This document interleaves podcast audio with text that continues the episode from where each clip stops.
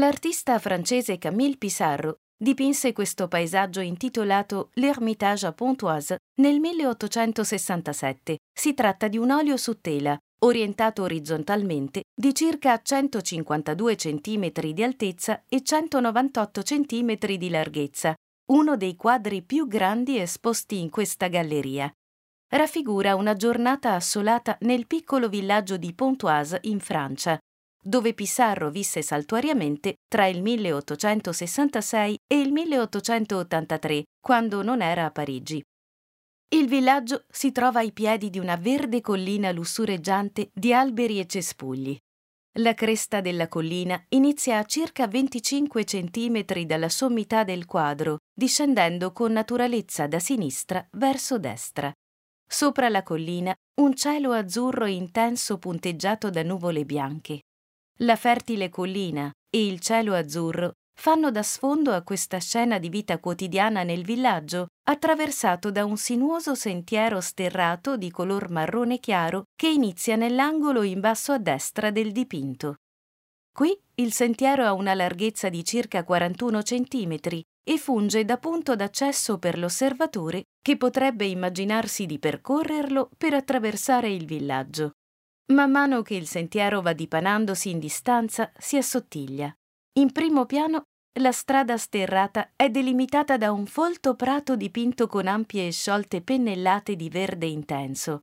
A destra del sentiero si erge una fila di alberi tratteggiati da rapide pennellate di diverse tonalità verde chiaro e scuro, per raffigurare le foglie, e lunghe e sottili strisce marroni per suggerire i tronchi e i rami. Gli alberi proiettano una lunga e fresca ombra di color verde scuro, facendo intuire che la scena potrebbe svolgersi di pomeriggio. Sul sentiero che prosegue verso lo sfondo notiamo due gruppi di figure. Il primo gruppo, al centro in primo piano, comprende due donne e una fanciulla in piedi nel mezzo del sentiero. Una donna regge un ombrellino bianco, mentre la fanciulla, che indossa grembiule e cappellino bianchi, si aggrappa alla sua lunga gonna grigia tirandola.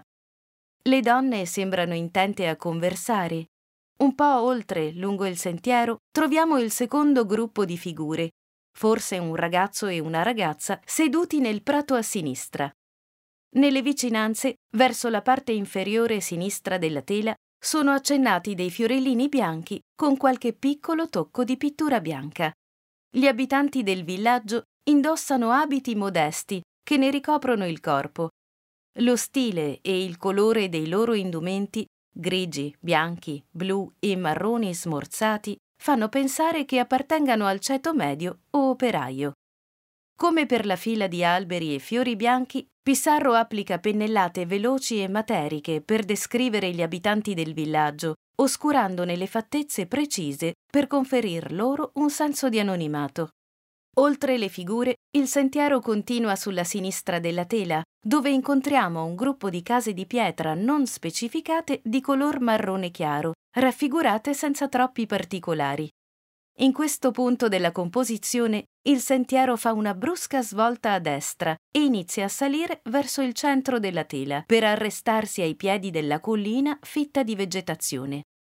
Qui si possono vedere altri fiorellini accennati con qualche tocco di pittura rosso corallo. Alla loro destra si ergono due case di colore beige a due piani, entrambe con le finestre aperte a indicare che è una giornata calda. Lungo questo tratto del sentiero si notano alcuni anonimi abitanti del villaggio, raffigurati nello stesso stile degli altri, creando così un senso di uniformità nell'ambito della comunità del paese. Lo scrittore Émile Zola, contemporaneo di Pissarro, una volta scrisse di lui Pissarro non è né poeta né filosofo, ma semplicemente un naturalista. In questa scena di vita quotidiana di un villaggio in cui gli abitanti e il paesaggio che li circonda vivono in armonia, Pissarro dimostra la sua dedizione al concetto di una pittura che sia realistica e naturalistica nello stile.